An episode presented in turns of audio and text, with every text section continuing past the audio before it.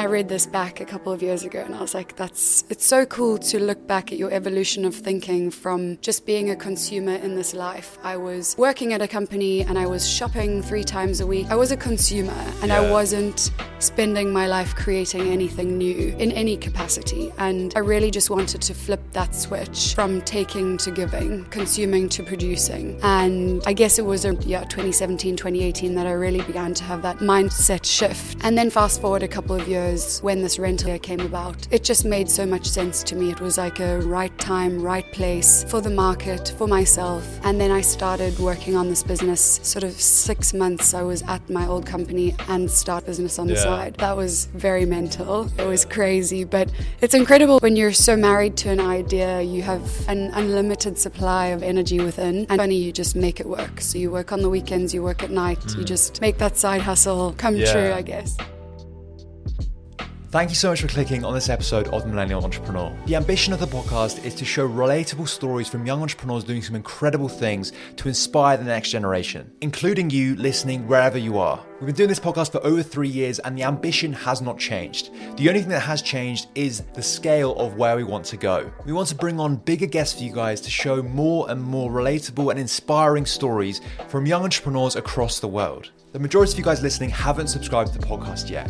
All you have to do is click that subscribe button wherever you're listening on YouTube, Apple Podcasts, Spotify, and that will allow us to bring on bigger guests and ask the questions to them that you really want to hear. And it really is that simple. So thank you again for clicking on the podcast and enjoy the episode. Georgie, thank you so much for coming on the podcast. I wanted to have you on for a long, long time, so I'm really, you know, massive pleasure to have you on. It'd be amazing to like hear a bit about you before we jump in. Yeah, well, thank you so much for having me. I'm very excited to be here. What would you like to know? We begin. How far back would you like to go? I guess like everyone in their life has got like a, a turning point. Yeah. I know we're getting like very deep very quickly. I'm into it. I want to go straight. That's that's what we do on the podcast. We just go very deep very quickly. So, when when was that turning point in your life? Would you say? And then we can we can start from there. Turning point to clarify to what to become an entrepreneur or what what Or specifically? just like be more certain about yourself as an individual.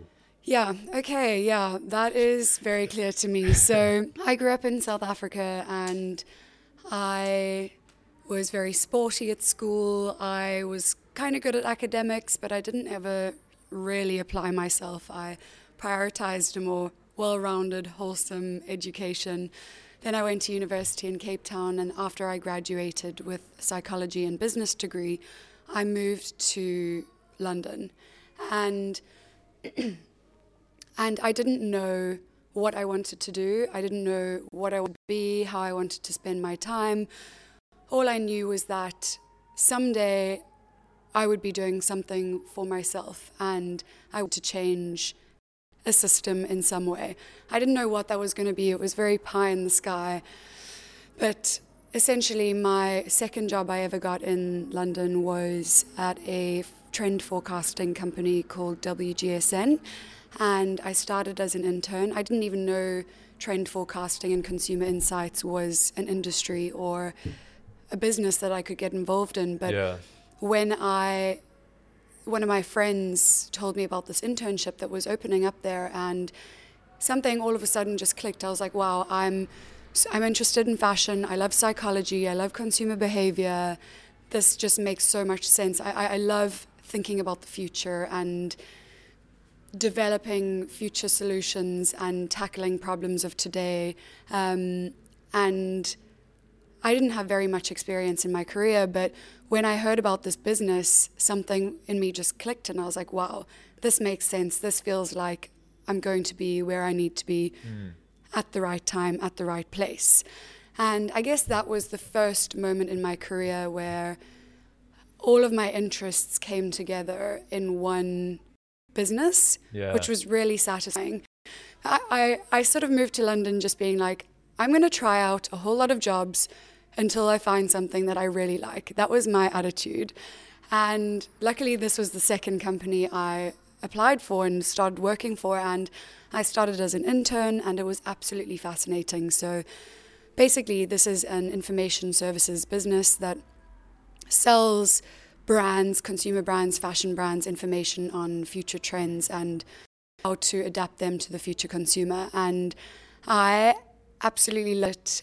I worked my way up to the consulting team over a period of about four years. I moved about four times within those four years within the business because mm. I was like, okay, this is fun, but what's next? Like, I want to get, I want to sink my teeth in deeper to this business. I want to learn more. I want to be more involved with projects, more involved with clients.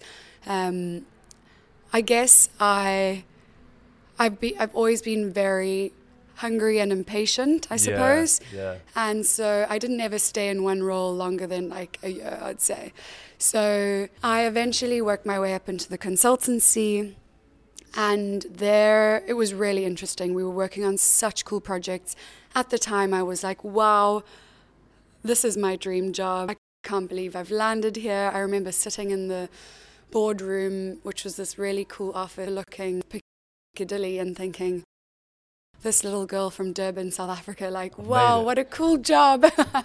um, I loved it so much. And so the types of projects we would work on is like, what is the future of personal mobility and what does that look like? And what is the next luxury fashion handbag? What does that look like? What are the future of accessories and the future of like consumer behavior and how they're living and breathing and moving in space? Yeah. And I loved the big ideas and the blue sky thinking. Like that's what I'm really, really passionate about.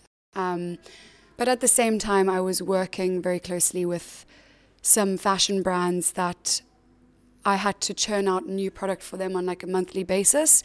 And essentially, it was this constant churn of product mm.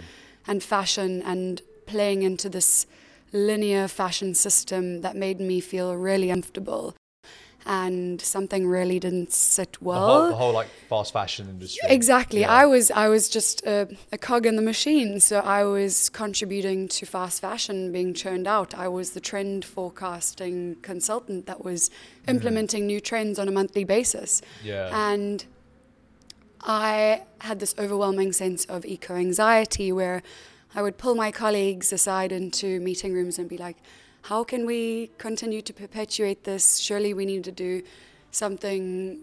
Well, I was just like, I don't know about you guys, but I want to do something about this. Yeah. And um, when we were looking to our future consumer and future business models, being a forecasting agency, we were looking at how the future of fashion very much lies in circularity, so rental, resale, repair. Mm all of the re's, just really flipping the fashion industry from a linear one to a circular one. And I had a light bulb moment, and this was certainly the turning point. Or when I knew that this was the right thing to do, was one of the senior directors was just talking about rental, and there were no fashion rental platforms in the UK that were dealing directly with businesses. So there were some peer to peer platforms, but nobody was helping brands change their business models and start new business models and get into the circular fashion economy. Yeah, it was very much like you as an owner, as an individual, can rent your existing clothes with other people. Yeah. It wasn't like business at all. Yeah, yeah, you're right. Exactly. But I think back to your question on the personal turning point. In these four years that I was working at this agency, I, as a young very early 20 something year old, I started out my career moving to London, having fun, kind of coasting along. Yeah. Um, kind of, you know, just having a good time and taking opportunity, business opportunities as and when they came to me. But I always felt like I wanted to contribute more and I always had something more to give. And I look back at a diary entry that I wrote in like 2017 or something and it was like, this year is a year for creation, not consumption. So, mm. and I read this back a couple of years ago, and I was like, that's it's so cool to look back at your evolution of thinking from just being a consumer in this life. I was working at a company and I was shopping three times a week, and I was just like, I was I was a consumer, and yeah. I wasn't spending my life creating anything new um, in any capacity, and I really just wanted to flip that switch from taking to giving, um, consuming to producing. And I guess it was a yeah 2017 2018 that I really began to have that mindset set shift. Um, and then fast forward a couple of years when this rental came about, it just made so much sense to me. It was like a time, right place for the market, for myself. Mm. Um, and then I started working on this business. Sort of six months, I was at my old company and start business on the Yeah. side. So that was very mental. It was crazy, but it's incredible when you have such, when you're so married to an idea, you have an unlimited supply of energy within, and funny you just make it work. So you work on the weekends, you work at night, you Mm. just make that side hustle come true, I guess. Did you never did you never think about sort of using that idea and implementing it within that within the like the job that you already had? Or was it something because you said they, spoke about something like that? Was it nothing that they wanted to take forward with say existing clients or anything like that? Yeah, so clients were implementing it, but what I wanted to do was create a marketplace where mul- you could get multiple brands Yeah. and serve multiple types of customers. Um, and I just thought it would really fast forward the adoption of circular fashion if I could just go out there and do it myself rather than trying to convince 20 people in a large organization that they need to implement a new business model. Why not just go out and do it yourself? When was the so you started at six months? You said you were still at the company. Mm. At what point you, did you decide like no, I want to do this like full time? So I left the business when I launched Rotaro. So on the day that it launched, on the 13th of November 2019. oh Um, damn! You know, you know the exact date. I know the dates. Um, that's when we launched. Was it a scary like jump? Was it was it okay? Like what? How did it feel? It felt so right. I can't explain it to you. It felt so natural. It it truly down to my gut. It felt like the right thing to be doing, and I didn't look back. I haven't looked back once, not even for a split second. Mm. That's really interesting. So we got where the idea came from. So you wanted a business sort of rental platform for fashion. What within the within those six months, what were you actually doing day to day when it came to? I know you'll be working as well, but like, what were you doing in order to validate, in order to like see that this is something that brands want, in order to like get some traction? Like, what were you kind of doing in order to sort of test this? Yeah, so in the beginning, in the early days, we started out just by setting up the platform. We purchased some pre loved garments with brands, from brands that we wanted on our platform. So before we even spoke to the brands, we wanted a platform up and running. And it was very gung ho. We were washing garments in the bathtub. We were buying things off Vestiaire Collective and eBay. Yeah. It was very scrappy. We didn't have much budget. Like, we were just doing things ourselves. All I knew was that I had a very clear vision as to what I wanted the brand to be, what's what I wanted the service to be. I knew who the customer was going to be, and I just wanted to like fake it till you make it. And that's very much what we did in those Yeah. first few months before we even went and spoke to brands. Um, we were just setting up something that looked reasonably legit. But before we go on, I want to tell you guys very quickly about the podcast sponsor, Zencastr. Now, I know so many of you guys have a business, and as you guys know as well, I have my own business called Wing that focuses on in person networking and looking for new sort of marketing channels for people to and business owners to you know learn about our product. You guys are part of the new podcast revolution, right? There's so many more people listening to podcasts than there were before. And so, as a business owner myself, I've been looking more and more increasingly into podcast advertising as a way more effective way than display advertising. And I mean, the data as well shows it. So, like 67% of listeners remember brands, and 63% of them actually make a purchase after hearing them on a podcast. The trouble is, podcast ads are nowhere near as targeted as social media ads, and they don't have the same level of data than you would expect through Facebook, you know, Instagram, or Google advertising. And this is where Zencastr's come in. So whether you want to diversify your ad spend as a new marketing stream or test out podcasting ads, Zencastr's new creator network makes it easy for brands like ours and yours to connect with podcasters. And Zencastr's mission here is to make podcast advertising as easy and accessible to business owners as Google or Facebook. And the amazing thing is, Zencast actually matches you as the brand to the best podcasts that have the same sort of audience as you. And so your product gets to the right audience and you can maximize your advertising campaign budget. As a business owner, I'm always willing to try new marketing strategies. And so this one really caught my attention. And so if you are interested in sponsoring this show or other podcast ads for your business, then go to the link in the description, fill out the contact information so Zencast can help you and you can bring your story to life. So back on with the show. That was my that was my sort of next question is like the challenge for creating like a two-sided marketplace because obviously you need you need the brands to Yeah. to list the, the items and then obviously you need the the, the customers to actually rent them and like neither really works without the other Yeah. right but you kind of answered it really nicely and i guess like people listening it kind of like highlights because you you kind of set one side up yourself so you kind of like took the role of the, the brands Yeah. and kind of like bought their products yourselves and as you said it was very scrappy at first but it kind of like as soon as you can get the, the the people renting it then you validated that one side works Yeah. and now like the other side you just have to sort of like you know you can go to the brands and say listen we've got this many people like it's a very easy decision from there from there on to do it starting from scratch like try both sides at the same time is very challenging Completely. That's exactly what we did. So once we had customers on board, we then went to brands and said, listen, this is our brand mix, these are customers, this is who you can access.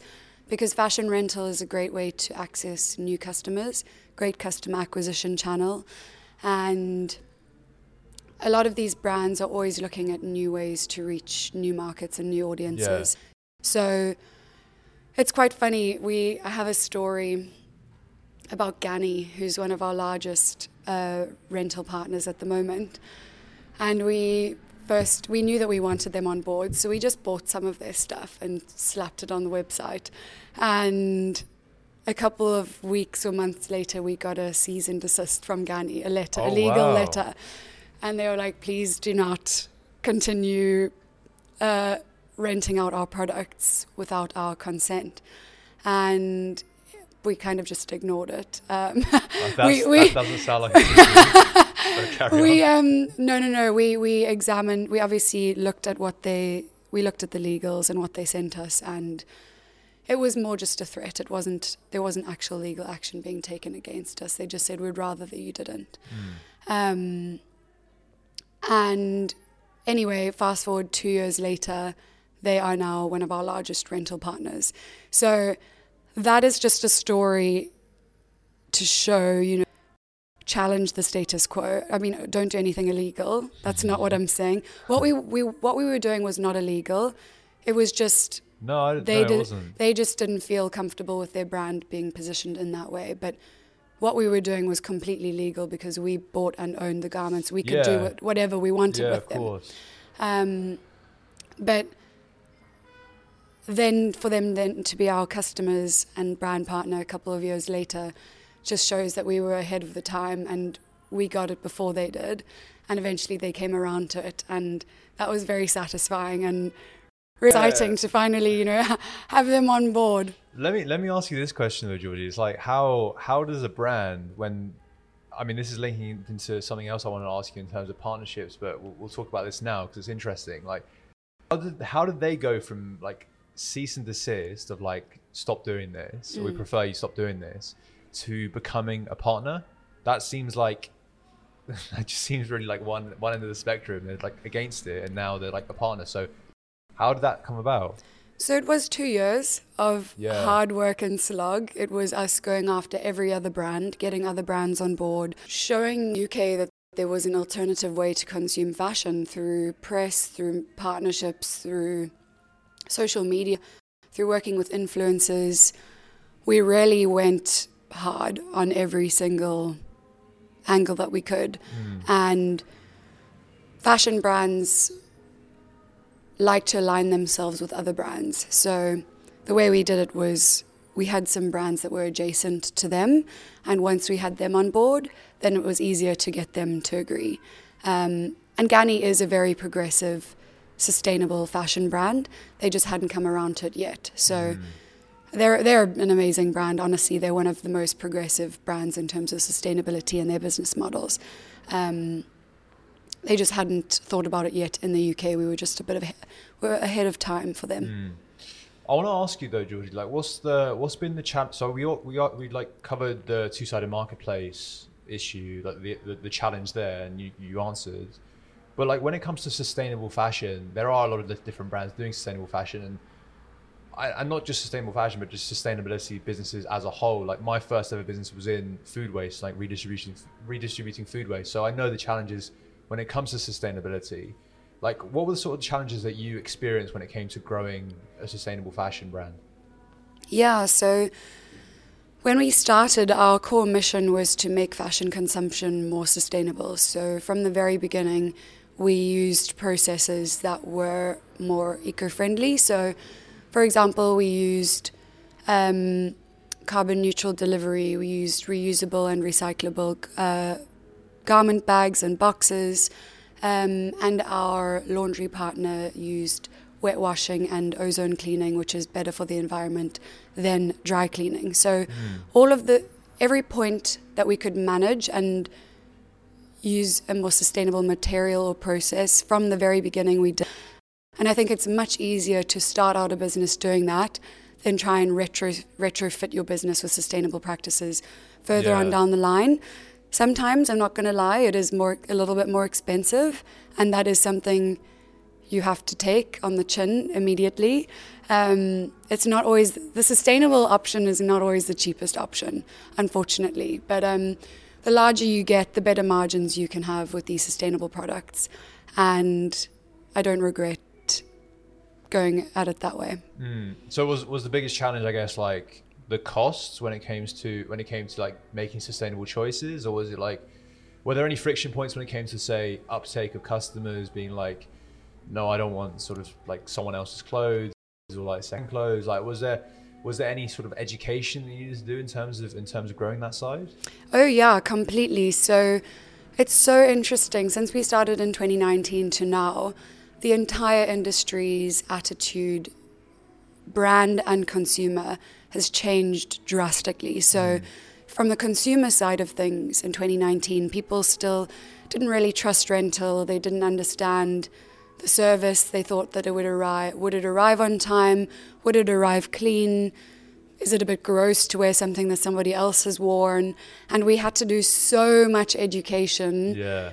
Through social media, through influencer work, through our newsletters, educating our customers that we this is this is a seamless, hygienic, great service that will save you money. Like you don't have to go and buy these 500 pound garments. You can still access this well made fashion mm. for a much more affordable price. And it will come to you as good as new. Um, we have really good quality control. So it was basically about building our community and educating our community. And also, educating our community not only about our services but about the wider market shifts and about sustainability in general and like yeah. sustainable consumption and not just about rental but encouraging people to buy less buy better if they need something new use rental or buy secondhand our, our messaging has always been the best you, the best clothing you can ever buy is the one already in your wardrobe so mm. we're all about consume less but better. So this has been our continual narrative since the beginning. And so we really see ourselves as like an educator for our community in this space. Mm, that's a really good message because I feel like, or at least when I started my my food surplus redistribution brand like a while ago, there was definitely groups in terms of like businesses that were really interested in sustainability, so that they were very easy to sign up. And then I guess from your side, it would be like businesses and, and, and individuals that are very interested in making more sustainable choices. But then they're unfortunately not the majority, I would say. So it's like other people you need to educate and things like that. But like when it comes to education at scale, is that has that been like a challenge? I guess because obviously educating one person is is easy because we can have a conversation like this, but educating say tens of thousands or like you know it, it, requires a lot of time, right? Has that been an issue? Yeah, so it's definitely been a challenge, but that's where we use, for example, our social media, and yeah. we do a lot of this education through social media. Um, so featuring we share a lot of information about like sustainable books that you should be reading or like podcasts you should listen to or documentaries you should listen to and we really all of our platforms to communi- communicate as widely as possible and i also just want to say uh, on the sustainability point is that yes rental is attractive to people who are sustainably minded research shows that sustainability is only the third reason why people would rent something or action something Firstly, it's product and price. Mm. So, whilst sustainability is brilliant and it's something that every business should be doing in the background, sustainability is not going to sell your product. Like, people good product at the good at the right yeah, price. Yeah. If you're a sustainable product, that that can't be it. Um, and so, I really believe that every business should just be doing this in the background anyway. In an ideal world, my dream is that there is there are governmental policies in place where every single business has to take accountability mm. for the end of life of whatever products they're producing, which would encourage businesses to businesses to start thinking in a circular way. That absolute dream.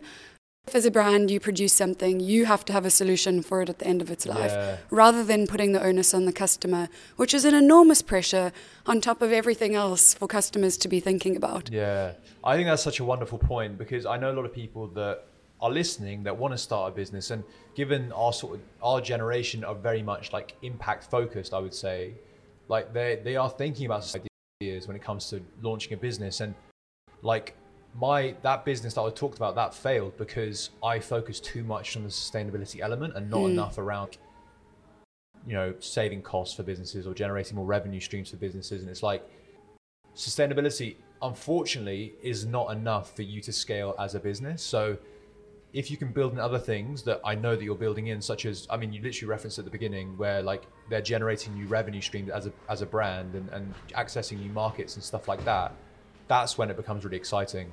Completely, and that is really where we're focusing our efforts. Is we're showing brands that you can literally generate recurring and new revenue from these garments. I mean, how exciting that a brand can potentially create one garment.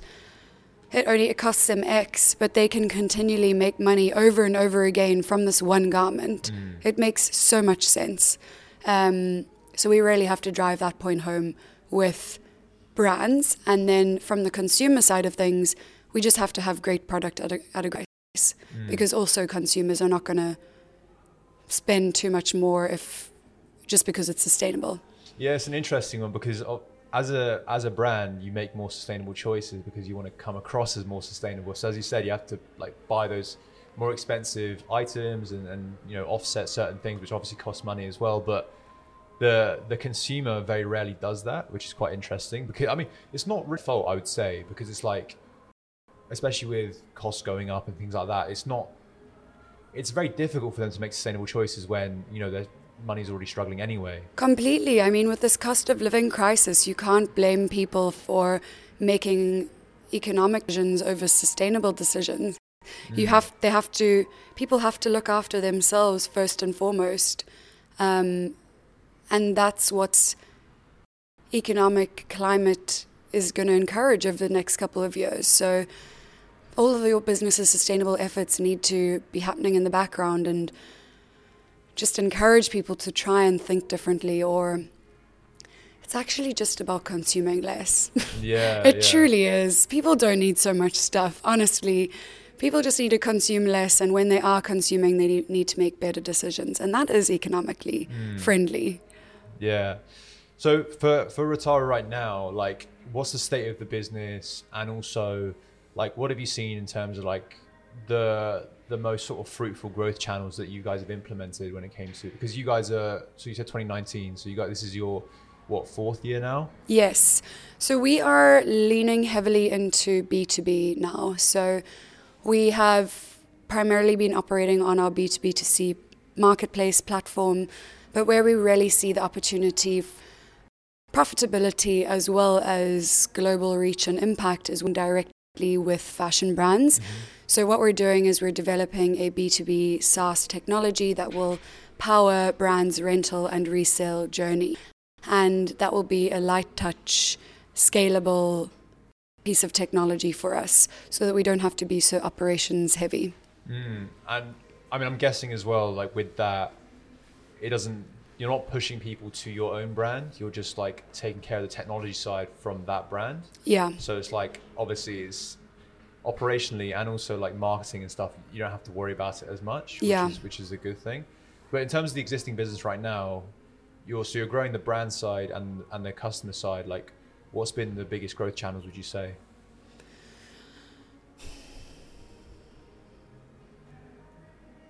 So I think we our biggest growth channels are certainly traditional marketing avenues like social media, Google. Um, but something that we've really focused on in the past and going forward is partnerships, because this is a fantastic opportunity to reach new markets, reach new customers. And what we did, this was a really fun exercise that I encourage everyone to do, is partnerships exercise, where you write down all of the brands that aligns align with your values. So firstly, you obviously need to know what your values are as a brand, but then you do an exercise where you're like, okay, if I was a beauty brand, who would we be? As they align with all of our values, aesthetically, vibe, target market, and you literally write every single brand that you can think of that you would be if you were a beauty brand. Who would you be if you were an airline? Who would you be if you were a hotel? Who would you be if you were a snack? And that produces a list of you know 50 brands that align with your values align with your mission align with your audience that you can then go out to and ask for partnerships. Mm. Because partnerships have been crucial to our growth. Like we partnered one of the coolest partnerships we did was with airbnb whereby you could rent your holiday home and then they were also encouraging you to rent your holiday outfit because holiday is one of going on holiday is one of the most wasteful times in terms of fashion with people owning garments and wearing them for one week and then never looking at them again Yeah. so true. that was a really cool partnership to do with airbnb and we reached so many more customers we also for example partner with depop and depop could technically be considered as one of our competitors because we both do resale of Yeah. fashion but we partnered with them and we reached so many new a, a much bigger audience. Um, so I, yeah, I really couldn't encourage pass more. What the question I have for you though, because like these partnerships, so you outline all these different partnerships that you want to do. Like if, if say you, you want to operate in this industry, in this industry, that's a really good exercise to do.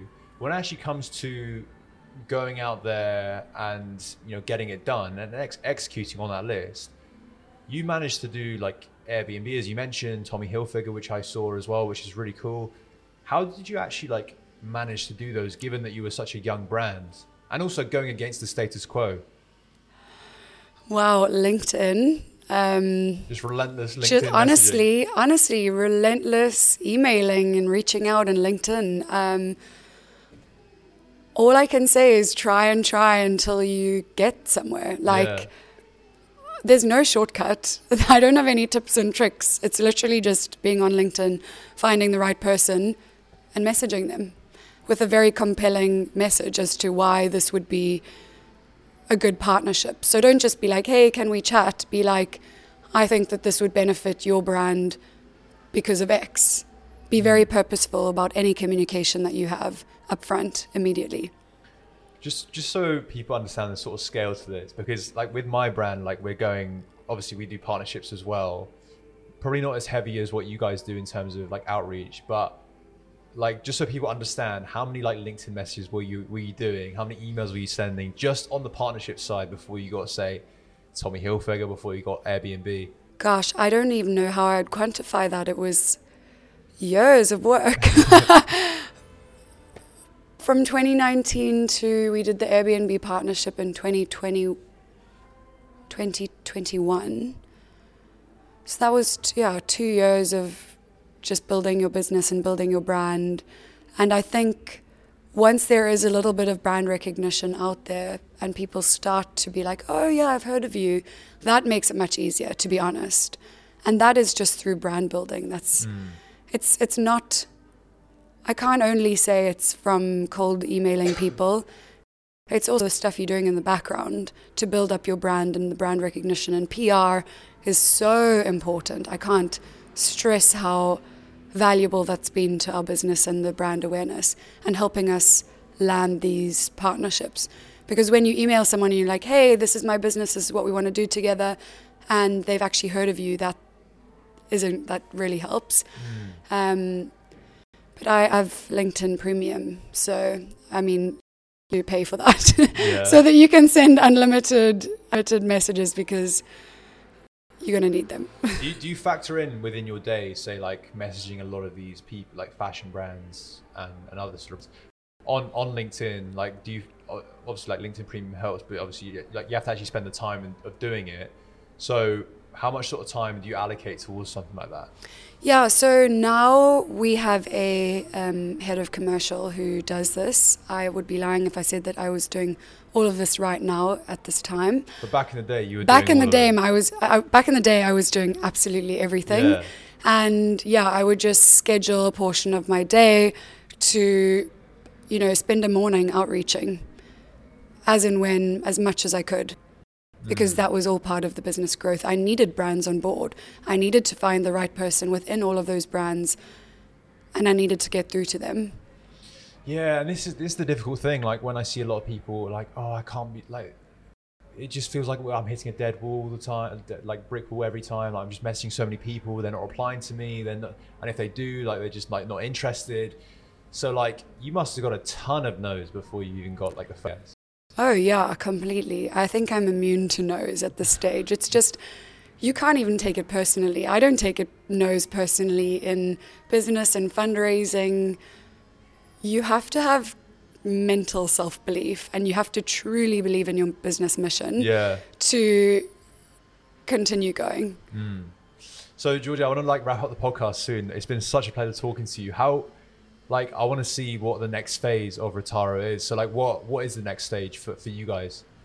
So the next phase is really leaning into B2B SaaS tech. Got you. Which is truly going to be our future. This way we can really have global reach and increase our scale exponentially. We don't have to only stick in the UK and be restricted by operational mm. limitations. Mm. So I'm really excited to bring circularity to as many retail brands as possible. And not only, it doesn't have to be luxury fashion, it can be a homeware brand, it could be a fashion brand, it could be a sports brand.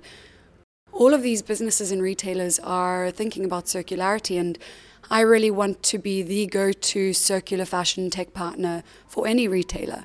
So that's where we're headed. I love that. That's amazing. That's so good. Thank you so much for coming on the podcast again. It's been such a pleasure talking with you. How can people stay in touch with you and, and your journey? Thank you so much. Thanks for having me. So you can follow me on Instagram. I'm Georgie Hyatt.